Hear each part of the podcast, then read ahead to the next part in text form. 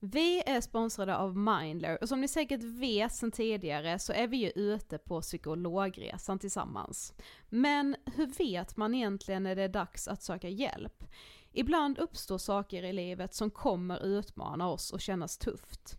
Det mesta självläker vi oss igenom, för vi är menade att ta oss igenom en viss mängd påfrestningar. Men ibland behöver man professionell hjälp för att ta sig ur jobbiga perioder i livet.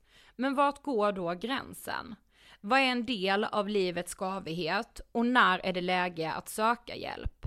Det sägs till exempel att stress är farligt, men att också kan vara bra. Alla sover dåligt ibland, så när har man egentligen sömnproblem? Ångesten kommer väl krypande för de flesta någon gång. Så när ska man se ångesten som outhärdlig?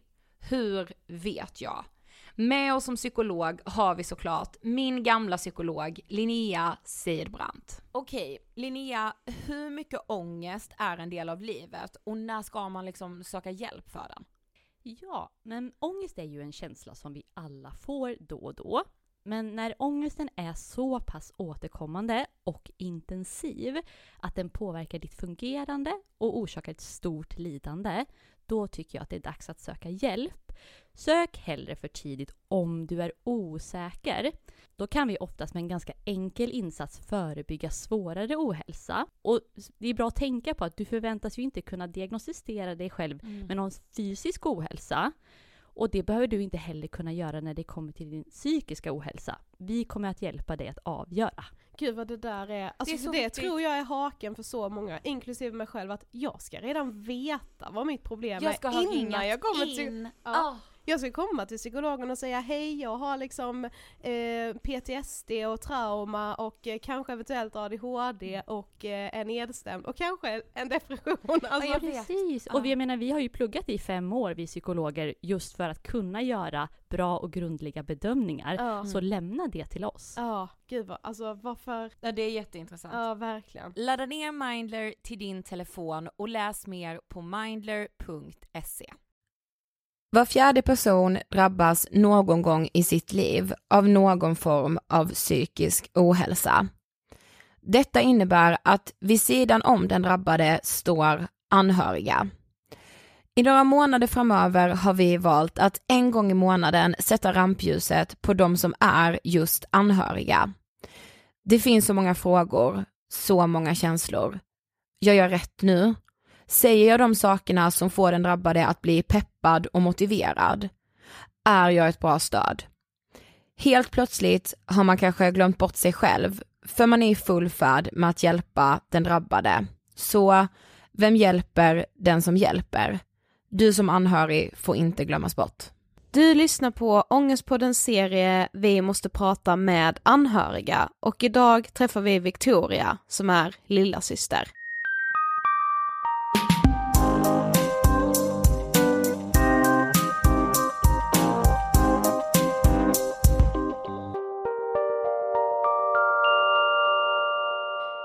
Allihopa och hjärtligt välkomna till avsnitt 123 av Ångestpodden! Hej!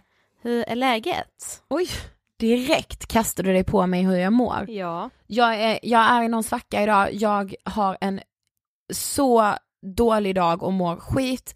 Men jag fyllde år igår och då mådde jag bra. Det kanske är därför det bara så här pekar neråt idag för att du hade så bra dag igår. Kanske. Tack så mycket för att du gjorde min dag så bra förresten. Varsågod. Vad fint att jag säger det i podden va? ja. ja, det var kul och eh, jag har faktiskt aldrig eh, väckt någon med tårta på oh. födelsedagen. Igår. blev min första. Ja. Efter 24 år. 24 härliga vårar så att säga. Mm. Nej men så, ja, jag mår väl ändå liksom, idag har jag en skitdag, generellt nu sådär. Mm. Hur mår du? Eh, jo men jag mår eh, bra. Jag har typ känt att jag har haft, varit lite så här ne nere, eller vad jag ska säga, men det känns, ja men nu överlag skulle jag säga att det är bra. Skulle jag träffa någon nu som bara, ah, men nu är läget, det var länge sedan, då skulle jag ändå säga att det är bra.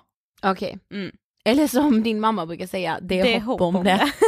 ja, det är väl hopp om det, säger alltid min mamma. Ja men du vet, alltså nu är jag ju liksom inne igen i någon så här vädergrej. Mm. Och det, jag tänker inte ens, jag, Nej, barely, alltså. vi pratar inte ens om det. Okej vi lämnar det. Mm. Men eh, ja, men sen alltså senaste dagarna har jag varit så här, alltså jag är så himla, det är som att jag står utanför samhället i det här med relationer. Hmm. Okej. Det, nej men är det bara jag, alltså kan du inte för- förstå mig, missförstå mig rätt. Jag träffar folk hela tiden, de bara la la la, vi gjorde det, vi dejtade där, sen gjorde vi det. Mm. Och jag bara såhär, jag bara, hur gör man det? Ja. Men jag hörde igår när du pratade med en eh, kompis till oss, alltså jag vet inte vad det var han sa, men det var någonting så att du sa ändå bara, ja fy fan vad det är jag, vad jag får ångest av det. Ja. Jag vet inte vad det var han sa. Men... Eh, nej men det var så här, han bara, men alltså du sätter liksom all, ja men du tar allt på så typ så här dödligt allvar, du sätter all din tro till typ så här, oj en ny människa kommer in i mitt liv, sätter allt mitt hopp till den personen, gör mig lycklig, gör mig, alltså du vet så här, Mm. rädda mig typ. Ja. Eh, och jag bara, nej men usch alltså det är typ jag. Mm. Eller han sa inte att du gör det, han bara sa generellt. Så Att- gör man det liksom. Ja, att man Mm. typ gör det, sätter Mm. allt hopp till typ en människa. Mm. Jo men jag någonting. hörde att du ju sa, men det är så jag, fan vad jag får ångest av det. Ja men jag får det. Ja. Alltså för jag bara, men vad fan håller jag på med? Mm. Och så han bara, alltså ta inte allt så seriöst. Nej. Ta det med en nypa salt. Ja men ta det med en nypa salt. Mm. Och du vet såhär, jag, jag är, jag skulle typ beskriva mig som en person som gör det. Skulle man du bara, säga att du gör det? Ja, Ja, nej det gör du ju inte. nej men jag vet. Alltså det är helt sjukt. Alltså det, nu, inte så här bara, nu menar inte jag bara så här kärlek eller typ så här dejtande. Det kan vara alltså allt. Mm, men relationer överlag. Ja, liksom. verkligen. Och Mm. just nu känner jag bara så här, alltså vad, va, jag får ha de relationer jag har. Ja. Nu.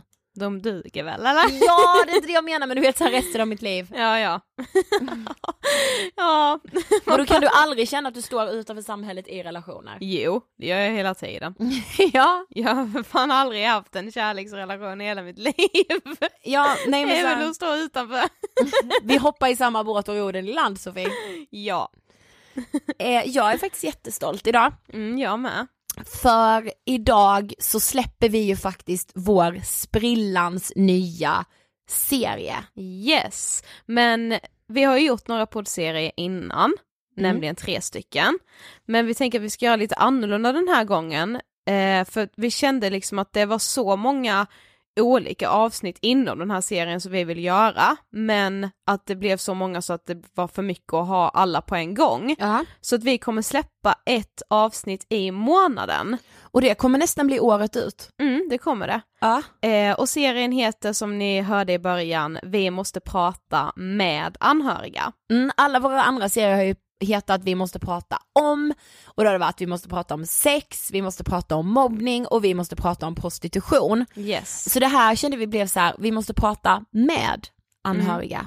Vi har ju haft lite avsnitt om anhöriga, vi, liksom, vi har tagit upp att vara medberoende, vi har själva pratat om våra erfarenheter av att Mm. vara anhöriga, men det är ju Alltså med tanke på hur vanlig psykisk ohälsa är så finns det så många anhöriga där ute. Det är Ja. liksom föräldrar, syskon, partners, eh, alltså andra släktingar. Precis. Och sen ska ni ju veta så här att, alltså alla kanske inte kommer kunna relatera till allt i de här serierna, men vi hoppas att ni kommer kunna känna igen er i något och det är klart att det blir de pri- jätteprivata berättelser i de här serierna.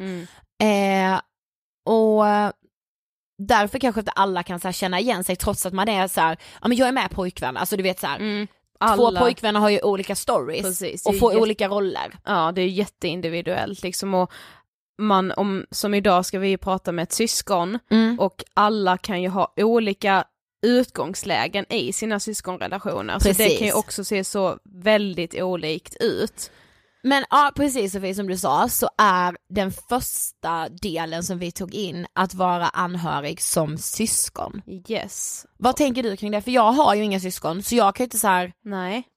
Eh, och jag har ju en lillebror, Ja. så jag är ju den här lite, jag är nog, skulle kanske säga att jag är en typisk stora syster liksom. Ja. Eh, och jag, nu har inte min lillebror mått psykiskt dåligt, men han har ju varit utsatt för lite mobbning. Mm. Eh, och bara så som jag mådde i det kan jag liksom förstå då hur det måste vara att se ett syskon må liksom så jättedåligt i liksom sitt, sin psykiska hälsa. Ja. För det är klart att det påverkade min lillebror, lillebror men han blev väldigt så här, ja men pratade inte så mycket om det. Nej, jag förstår. Eh, men det är ju, alltså syskonrelationer är ju liksom, det är ju det är en kärlek som är svår att beskriva liksom, men de betyder så himla mycket för en så jag förstår att det måste vara jättejobbigt att se någon som betyder så mycket för en må dåligt. Precis. Och det är väl det som är värst är ju liksom hjälplösheten. det är det nog för all, i alla anhöriggrupper. Ja, Men idag så träffar vi Victoria som är lilla syster. mm. Eh, och ni ska veta att eh, Victorias familj eh, godkände att hon är med oss. Och Mm. Victorias stora syster som avsnittet handlar mycket om har också godkänt det. och det är ju det viktigaste. Ja, det är faktiskt det viktigaste. Det var vi väldigt måna om när vi skulle göra den här serien. Mm. Att alla måste liksom vara med på att så här, nu ska vi prata om, ja men om något jätteprivat och något jättenära, men som kan göra skillnad och som är viktigt att prata om. Mm. Ja men något, vi ska ju liksom prata nu, det blir liksom att vi pratar om någon annan, men Ja. någonting som har påverkat de som ju gästar oss. Precis. Men då vill man ju såklart att alla inblandade ska vara med på det eftersom vi pratar indirekt om dem. Mm. Och Victoria förstod att hennes stora syster Sanna var sjuk när hon var nio år. Mm. Eh, och då var Sanna eh, 16 år, för hon är sju år äldre. Mm. Ni kommer ju få höra i avsnittet, men jag tyckte liksom det var så himla fint att träffa Victoria. Verkligen. Och jag tycker hon är så himla stark som delar med sig av sin berättelse och jag tror att jättemånga syskon kommer kunna relatera. Jag med på ett eller annat sätt. Mm. Verkligen. Då rullar vi igång avsnittet med Victoria om att vara syskon till någon med psykisk ohälsa. Varsågoda! Hej Victoria och välkommen till Ångestpodden! Hej hej, tack så mycket. Vi, det, vi måste säga att det är en ära att ha dig här. Ja, Tack, det är en ära att vara här också. vad kul, vad bra. Och det är liksom nu kickar vi igång vår anhörigserie. Mm, Så det är vi stolta för Sofie. mm, verkligen. Mhm. Eh, men vi börjar med, vem är Victoria? Jag är 19 år gammal. Jag bor i Uppsala. Eh, jag tog studenten förra året, så just nu jobbar jag... Eh, ja, vad ska man svara på en sån fråga? Det är ganska svårt. Den är Vem- Den är, så, jättesvår. den är jättesvår, ja. Vi får ju alltid den när vi själva är med i intervjuer, vi bara vi hatar den frågan, Ja, men vi har ändå kvar den. eh, eftersom du har lyssnat på Ångestpodden så vet jag att du kommer få den här frågan. Ja. Men vad tänker du på när du hör ordet ångest? Mm, jag tänker väl på alltså just den specifika känslan man får vid ångest. Eh, liksom klumpen i magen, svårt att andas. Alltså mycket som man bara går runt med, alltså ett tag, kanske inte just panikångesten, men att gå runt med en typ av ångest i flera dagar Mm, över någonting så kanske inte ens... mm. Ja men eller hur, Lite som, så. ja, men som, så här, som kanske inte spelar så stor roll, men man gör det typ till en stor grej för sig själv. Mm. Ja, exakt. För Mm. så var det mycket när jag var liten. Liksom. Mm. Ja, alltså som sagt så ska vi prata om att vara anhörig idag. Eh, och du, vi frågade på vår Instagram och då skrev du till oss och berättade att din stora syster eh, lidit av psykisk ohälsa sedan du var omkring nio år. Mm. Eh, hur skulle du beskriva din och Sannas relation? För din syster heter Sanna, eller hur? Ja. Mm. Ehm, jag skulle säga att alltså, det är en syskonrelation. Det är liksom såklart, jag älskar henne och det är min stora syster. Men jag skulle inte säga att den är speciellt bra på det sättet. Det är inte liksom en kompis som många har med sina syskon. Utan vi, vi pratar väl och vi ses hemma hos mamma och sånt. Men det är inte så att jag pratar med henne om personliga saker eller hon är inte det första jag vänder mig till om saker alls egentligen. Mm. Så det är, väl, den, det är en okej relation men det är inte en optimal kanske jättebra. Nej. Har den alltid varit så, tänker jag? Um, ja, när jag var liten, alltså kanske fem, så då, då var vi ganska bra vänner. Vi bodde på landet, så det var lite svårt att ta sig till kompisar hur som. Eh, så då lekte hon jättemycket med mig. Då lekte vi nästan alltså hela tiden, Mm. fast hon var äldre än mig. Ehm, så då var det väldigt bra Även fast jag inte hade så mycket problem att prata om på det sättet. Mm. Men ja, sen så växte vi kanske ifrån varandra lite. Men hur mycket äldre är hon? Hon är sju år äldre än mig. Mm. Så egentligen kanske det var lite konstigt att hon lekte med mig så mycket när jag var liten. När hon är så mycket äldre. Ja, kanske. Fast det blir ju typ ändå så som man, Ja, man leker ju mycket när man är Ja. liten och så blir det. Jag tror inte det åldersskillnaden spelar så jättestor roll. Nej. Alltså, vi bråkade väldigt mycket då också. Men det hör ju till Ja, också. det. Tror du att anledningen, vi kommer ju komma in på det mer sen, men tror du att anledningen till att er relation inte är så bra har att göra med eh, San, att Sanna har mått så otroligt dåligt, alltså att hon har haft så mycket psykisk ohälsa? Ja, absolut. Eh, det har ju varit dels att det har varit väldigt jobbigt i vissa stunder att vara omkring henne Mm. när hon har mycket ångest och sånt, för det sätter sig liksom som i en alltså, dålig energi eh, kring hela rummet. Mm. Eh, det är liksom, alltså det är taggarna utåt och man bara känner att det är inte kul att vara kring det här. Och det är liksom, det är ingenting jag skyller på henne för. Men eh, det är ju så det känns. Mm. Men hur var er uppväxt? Um, alltså den var väl bra, skulle jag säga för min del. Eh, för att jag, jag var ju som sagt liten. Och min mamma och min pappa bodde ju tillsammans då. Och med Sanna och min äldre bror. Eh, så för mig så var ju allting väldigt bra. Men när jag fått höra nu i efterhand när jag blivit äldre, när min bror och min syster har pratat, så har det ju inte varit så bra för min pappa är inte deras riktiga pappa. Mm. Så det har varit lite som två familjer i ett hus. Eh, Men det var ingenting jag märkte av. Så jag skulle nog säga att det var bra tills... Ja, och sen när Sanna började må sämre och så, så blev det ju ganska jobbigt. Men skulle du ändå säga att den var lycklig liksom? Ja, det skulle jag nog säga. Eh, jag var väldigt mycket med min pappa. Och det är, en, det är en väldigt fin relation jag har med min pappa. Så det var, det var väl bra. Mm. Men hur var deras relation med din pappa? Alltså jag tänkte väl att den var bra. Eh, men eh, jag tror att det var...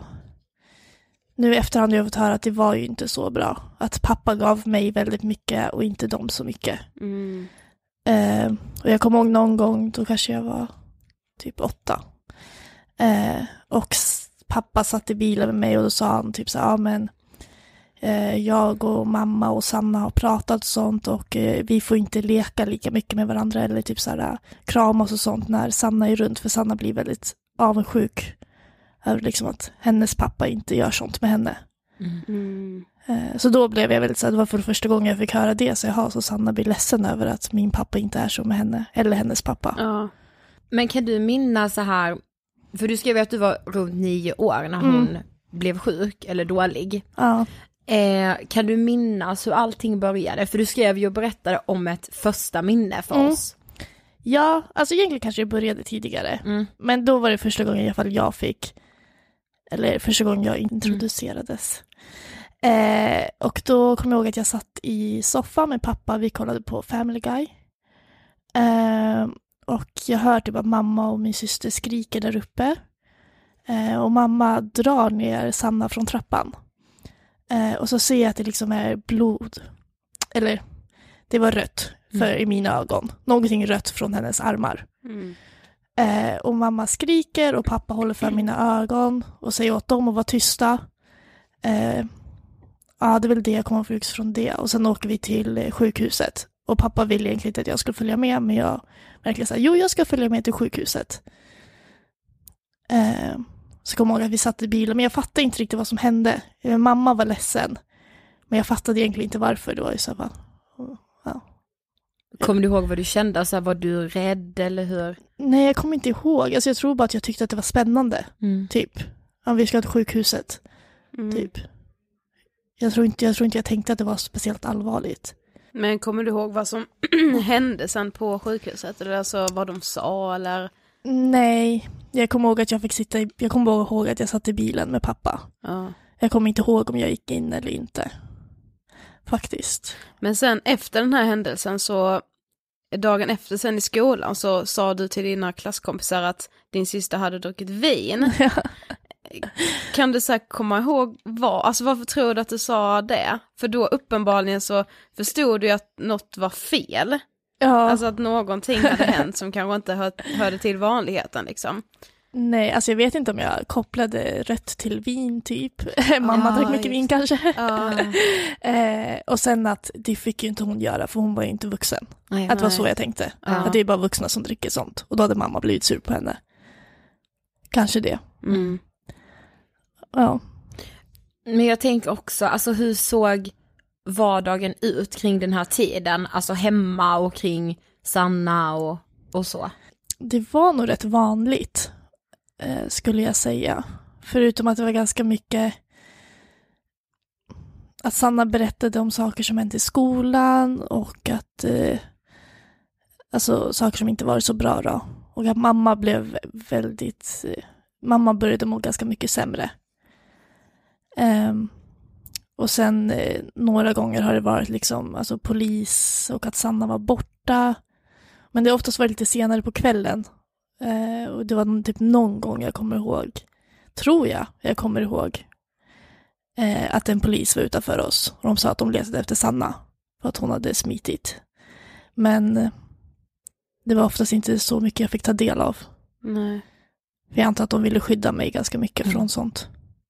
Men förstod du liksom ändå att det var för att hon mådde dåligt? Fast jag bara tänker vad jag själv hade för bild, alltså så här, jag hade ju ingen aning ens om att psykisk ohälsa liksom fanns när jag var så liten.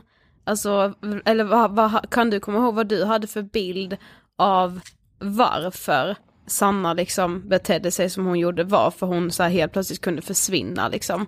Ja, jag började väl förstå rätt snabbt att eh, det handlade om att, eh, de kanske till och med sa till mig att Sanna var sjuk. Mm. Eh, och jag fattade ju rätt snabbt att det handlade om till exempel självmordsförsök och sånt. Men jag tror inte jag förstod allvaret i det heller, utan att det Nej. var så, ja. Och sen eftersom hon hela tiden kom hem igen och jag fick se henne så blev ju allvaret i självmordsförsök inte så stort, eller liksom, Nej, Mm. för då blev det så men hon kommer ju hem. Liksom. ja, Mm. exakt. Jag förstod nog inte allvaret med döden liksom. Nej, precis. Nej. Eh, men sen efter det här så flyttade Sanna till ett behandlingshem. Mm. Eh, kan du berätta lite om den tiden? Nej, alltså jag kommer bara ihåg att eh, Sanna var borta Mm. på vardagarna. Eh, men hon brukade alltid komma hem på fredagen. Och så Aha, brukade hon vara mm. hemma på helgen. Mhm. Eh, och jag tror väl att det var för att eh, ja, det blev väl för jobbigt för mamma att ta hand om, ha mig och laga mat och vara liksom familjemamman och samtidigt kanske behöva skjutsa till sjukhuset och stötta Sanna och sånt. Så jag tror att det blev ganska mycket lättare när hon flyttade. Men visste du att det var ett behandling, alltså sa, Mm. ja det, Det, sa visste jag, till dig. att hon Mm. hade flyttat. Men jag tror inte jag riktigt visste hur det såg ut eller vad man gjorde där. Alltså det var Nej. bara så här, Mm. hon bor på ett annat ställe typ. Ja. Eh, sen var det en fredag jag kom hem från skolan. Eh, det är så här fredagskänsla man har Ja, när man kommer mm. hem. Mamma stod och lagade mat, det var lite radio på. Eh, och så frågade jag så här, men vart är Sanna? Och så sa hon här, nej, eh, Sanna kommer inte komma hem på helgen nog mer. Och då blev jag så här, jaha, okej. Och då vågade jag inte fråga något mer om det. Men det är det jag kommer ihåg från att då blev hon helt borttagen. Då kanske hon var 16 tror jag, Ah, okej. något Mm. sånt. Men vad kände du då? Jag vet inte, jag tror att jag ville fråga mer. Alltså jag blev nyfiken, liksom vad har hänt? Men jag vågade inte för jag såg att mamma, mamma gillar inte att prata om det så mycket. Hon blir mer så här, hon stänger av lite. Mm. Mm. Så att jag ville inte störa. Så jag sa, okej. Så gick jag upp till mitt rum typ. Men jag tänker även på så här, alltså vad, eftersom Sanna inte är din pappas Mm. riktiga barn, alltså vad hade han för roll i detta? Jag tror faktiskt att det jag fått höra i efterhand också och från vad jag kommer ihåg att han tyckte nog det var mest jobbigt. Eh, och inte på sättet som mamma tyckte det var jobbigt. Eh, såklart var han ju orolig för Sanna. Eh, men inte alls på samma nivå som mamma. Eh, och jag tror att han blev mest frustrerad och arg över att det till exempel började gå ut på mamma och pappas förhållande. Mm. Eh, att mamma började må sämre, vilket helt, alltså det är ju en självklarhet. Mm. Eh, och att ja, det blev ju svårt att hålla ihop familjen på det sättet. Mm. Så jag tror han mest var frustrerad. Men, men vad för slags eh, psykisk ohälsa är det som Sanna kämpar med? Eh, ja, det är depression. Eh, ADHD. Jag tror att hon har en liten, liten släng av autism. och eh, hon har blivit diagnostiserad med borderline också. Mm. Eh, men jag tror att de ska göra en ny koll på det. Mm. Eh, och kolla om det är typ bipolär istället eller något sånt. Okej. Men det är ganska mycket olika saker. Mm. Som gör ju att det är inte bara en depression som man kan eh, komma ur på ett sätt. Utan Mm. hon är ju alltså, sjuk. Liksom. Mm. Och sen har hon tampats med mycket självmordstankar också. Ja, det har varit ångest och allting. Mm. Självskadebeteende. Ja, för sen berättade du att när du var runt 13 Mm. så flyttade Sanna till Sätes rättspsykiatriska klinik. Och där blev hon kvar i ett helt år. Mm. Eh, hur, var, alltså, hur var det året? För det känns så här, alltså när man flyttar till något som så här rättspsykiatrisk vård, det låter ju så himla allvarligt på något Mm. sätt. Ja, skräckfilm tänker Ja. man typ liksom. Ja, Tyvärr alltså. Ja. ja, men det tyckte jag verkligen att det var också. Eh, till stor del. Det var också jag, mormor och mamma stod i köket, jag kommer hem och de, eh, mormor hade ju typ panik och mamma var så men "Åh, jag orkar inte prata om det. För tydligen då hade Sanna varit på sjukhuset och de hade typ sagt packa dina väskor och satt henne i en taxi och sen hade de åkt. Aha. Hon hade inte fått någon information kring det alls. Mm. Eh, för de visste inte vad de skulle göra av henne i Uppsala. Eh, för hon hade ju flyttat från massa boenden och hållit på och smitit. Hon, hon kunde inte vara någonstans. Eh, och jag tror inte jag såg henne på ett halvår. Ungefär. Jag tror det var, hon flyttade på hösten och typ vid jul kom vi dit. Eh, och det var jättejobbigt. Det var liksom man fick gå in genom sådana kontroller och man fick gå till ett rum som skulle vara helt låst. Där fanns en liten soffa typ. Mm. Eh, och jag fick in, man får inte träffa sin syster i en normal miljö. Nej. Och där skulle vi ses och prata. Och det blev så himla konstigt och jobbigt att se att där bor hon. Helt Mm. ensam. Eh, mamma har ingen bil så vi kunde inte ta oss dit så ofta. Som sagt, vi var där, jag mamma var där två gånger, jag var där en gång. Mm. Och då, då kom jag ihåg att då grät jag jättemycket. Mm. Men var det lite då för att då fick du liksom en så här, då förstod du vad som faktiskt hade hänt under så lång tid? Ja, det var ju det. Ja, att Eh. lite kom ikapp liksom. Ja, då, för, jag var ju äldre då också. Och då var det bara så, jaha, så är det verkligen så här illa? Mm. Att du måste bo på ett sånt här ställe. Med, där det sitter liksom mördare, Mm. typ. Ja, det är ju det. Mm. Alltså jag, alltså jag blir liksom så förbannad när jag hör det. Mm. Det, det kan ju inte vara att, hur gammal var din syster då? Att om du var 13 så var hon, Om hon var- 20 då ju. ja, Ja. Ja. en 20-årig tjej som mår psykiskt dåligt ska inte behöva sitta med mördare. Alltså så här, det måste ju prioriteras om, om det är så det ser ut. Mm. Ja, det, ja. Ja, gud alltså. ja. Men jag tror att det kom någonting bra utifrån det också. För att Mhm. när hon kom tillbaka så... Jag tror hon var självskadefri ganska länge. Eh, och vi tänkte ju så här, bra, hon kanske fick ett Mm. uppvaknande liksom. Mm. Eh, men eh, ja, så gick det ju neråt igen. Kan du komma ihåg att du typ kunde se på Sanna när hon hade liksom en dålig eller bra dag? Alltså kunde du se på henne när hon mådde dåligt? Ja, alltså absolut. När hon mådde dåligt då var det ju mest alltså, gå in på rummet, Mm. typ. Och som sagt den här dåliga energin, att hon mådde jättedåligt. Mm. Eh, var hon, hade hon en bra dag så var hon ju glad. Och som sagt lekte eller satt med oss. Men Men berättade hon någonsin för dig hur hon kände? nej, Nej. det gjorde hon inte. Och jag kommer ihåg att någon gång har jag väl överhört henne och mamma prata. Mm. Men då har det oftast mest blivit bråk också. Men jag fick ju som sagt, jag fick aldrig veta någonting egentligen. Nej jag kan ju tänka mig, alltså det måste ju vara så himla svårt som förälder också i den situationen för det är klart att man vill skydda de Mm. andra barnen och så här, att man tänker liksom att nej men vi ska inte prata öppet om det här det, och ju mindre vi pratar om det desto mindre skada tar de andra barnen, alltså så här, men samtidigt som ni var ju där, ni såg ju allting. Ja, alltså på ett sätt kan jag ju tycka att det, för det är ju som sagt, det var väldigt mycket jag gick runt och undrade över. Ja, Men jag vågade inte fråga. Eh, också, men jag förstår ju också som sagt att mm, man vill ju skydda. Mm. Men jag önskar på ett sätt att de hade kanske berättat lite mer, fast på ett barnvänligt vis. Ja. Eh, för det är ju inte bra för barn att gå runt och undra och då kanske man säger konstiga saker till andra personer också.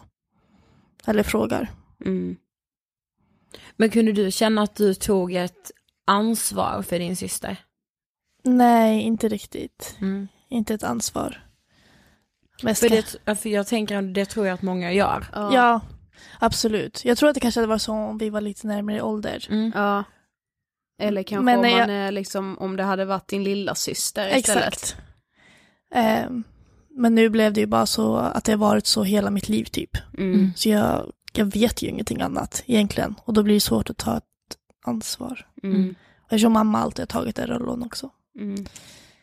Men vad kunde du gå runt och undra liksom, alltså vad var så här din ständiga tanke om hela den här situationen? Vad sa du till dina vänner liksom, eller pratade du någonsin med någon om liksom vad du kände kring allting? Ja, alltså jag kommer ihåg att jag brukade ju, jag brukade ju gå runt och tänka så här, men gud, kommer Sanna dö?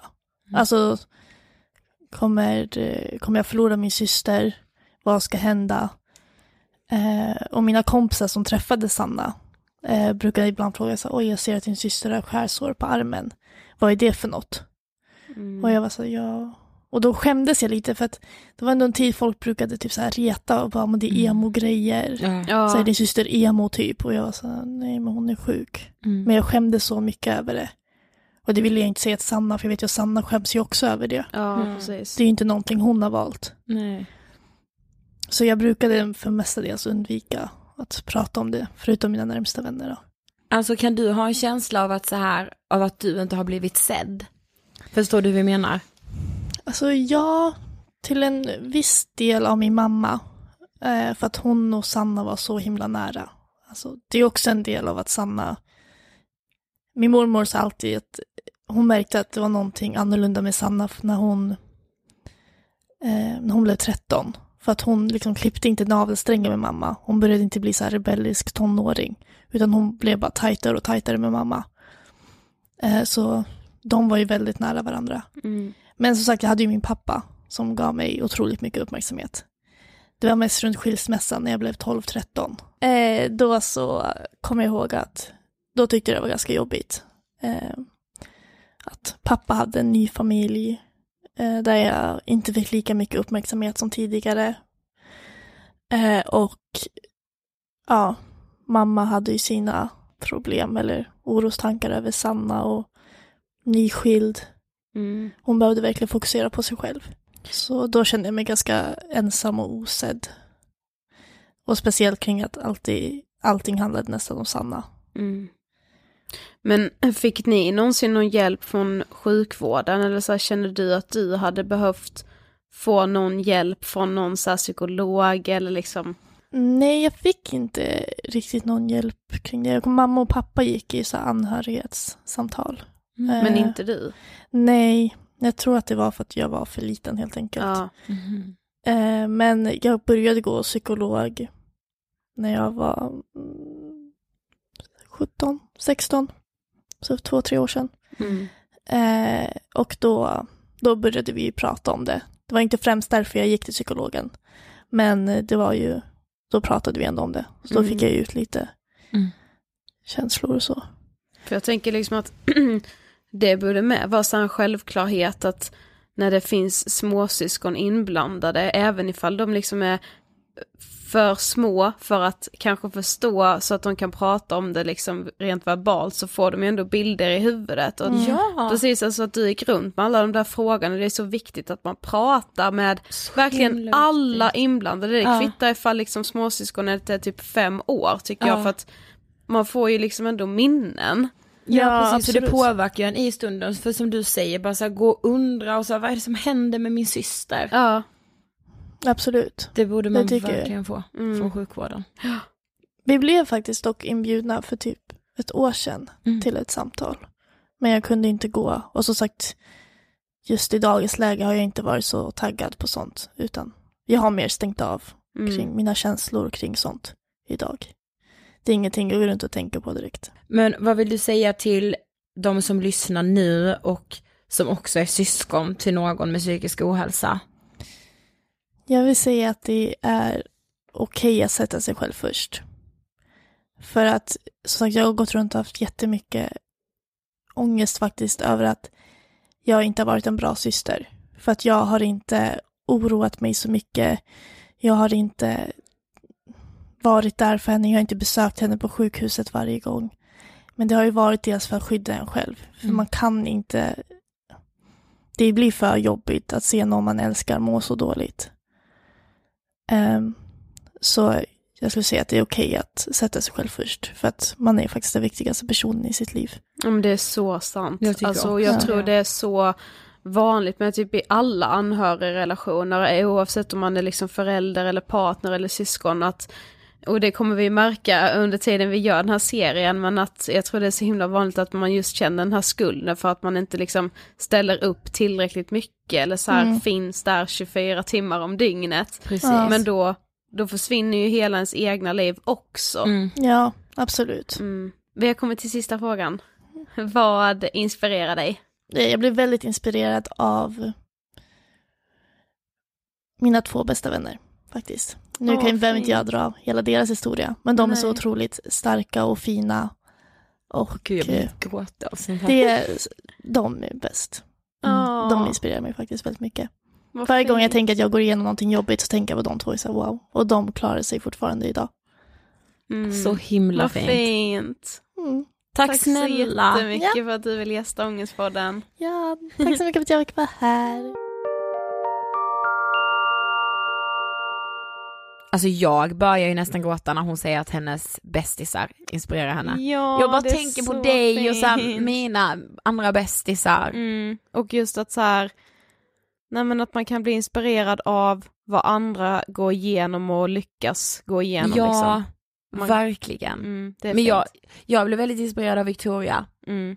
Och eh, jag tror att jag hade blivit det av Sanna också. Ja men jag tror att det är så himla viktigt just det här som Victoria säger i slutet att man kan liksom inte ta på sig för stort, all, eh, för stort ansvar och att det är okej att man inte hinner kanske besöka det där syskonet som Nej. kanske Är inlagd. Ja, eller att så här, du måste tänka på dig själv, du gör inte fel om du umgås med dina kompisar istället för ditt syskon. Nej men precis. Alltså så här, man Verkligen. måste tänka på sig själv. Ja, att man, så här, man, man får ju inte själv må så pass dåligt att man själv behöver hjälp. Nej, Liksom. precis. Det är klart att det suger att se någon eh, som man tycker om och som man älskar må så dåligt. Mm. Men man kan liksom inte, alltså man kan inte bära den personen Nej. helt och hållet. Man kan inte anpassa hela sitt eget liv. Nej. Sen vill man ju inget hellre än att den personen som mår dåligt ska må bra igen. Ja precis. Och det är såklart att det är viktigt att finnas där men Mm. att man verkligen får försöka dra en gräns, Mm. tror jag. Man får försöka hitta den balansen på något Ja, sätt. Så länge man så vet att personen så bara, men den här personen är inlagd så den får ju professionell hjälp där. Exakt. Då behöver man inte bära hela den personen och att man så känner att man vågar släppa det. Det tror jag är så svårt Mm. men så viktigt. Vi kommer ju som sagt fortsätta med det här men det blir ett avsnitt i månaden Mm. av den här serien. Och nästa gång så kommer vi ju träffa en mamma. Yes. Men eh, innan vi avslutar idag så vill jag ha en veckans hiss. Japp, det ska du få. till mig. eh, ska jag börja eller? Ja. Jag skulle vilja hissa en ehm, dokumentärserie som finns att se på SVT Play Mhm. som heter Aldrig backa.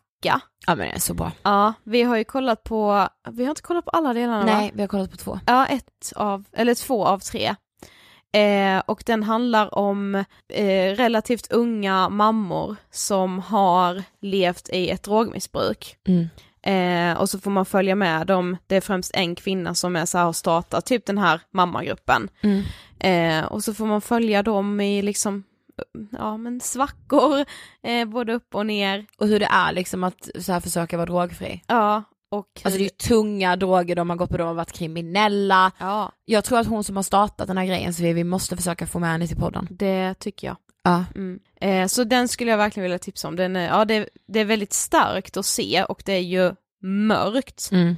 men samtidigt hoppengivande. Ja Alltså, faktiskt. de vill ju liksom, nu har de barn, de här kvinnorna, och de vill ju liksom vara förebilder för sina egna barn. Precis. Och det, men det är så här, samtidigt så här, ja de vill vara det, men bara för att man vill någonting så betyder inte det att det är så jävla enkelt att genomföra det Nej. och det tycker jag är så fint att man liksom lyfter. Ja verkligen. Mm. Ja men alltså min veckans hiss är sponsrad av vår egna webbshop ångestshoppen.se eller angestshop.se. Way. För här i i faggorna tänkte jag säga. Här förleden. så firade vi ju ett år med Ångestshoppen och hashtaggen alla kan må skit. Mm. Och eh, i samband med det så släppte vi signerade posters av oss själva, Mikaela Forni och Therese Lindgren. Yes. Så om ni vill köpa signerade posters så finns det några faktiskt kvar på angestshoppen.se och jag vill bara hissa att vi har haft den här shoppen i ett år. Mm. Jag vill hissa alla ni som har köpt eran egen poster hos oss. Det betyder allt, att ni vill stötta vårt arbete. Att ni också tar kampen och bryter tabun kring psykisk ohälsa. Att våra posters hänger på eh, psykologmottagningar, hos, hos kuratorer, att de har funnits som diplom till forskare. Det tycker jag är fett och det vill jag hissa idag. Mm. Och om jag får tillägga på din hiss, alla som ju har skrivit under hashtaggen alla kan må skit. Ja, verk, verkligen. Liksom, Samt taggar oss när ni har hängt upp er poster eller så här. Mm. ja det är verkligen guld. det är väldigt inspirerande. Yay! Eh, ja det var väl allt för den här veckan då. Ja men det tror jag, och eh, nästa vecka så hörs vi tillsammans med en helt underbar gäst, ett av mina favoritavsnitt av Ångestpodden. Ja, fan vad bra det kändes när vi stängde av mickarna. Du, Det vill Verkligen. inte. Oh, oh, vad ska hända? vem skriver in i poddstudion nästa vecka? Kan det vara? Nej jag ska inte säga. Missa inte! Lova! Okej alla ni måste ha till Adam annars kommer det här gå åt pipan. Ha det bäst. Hej då!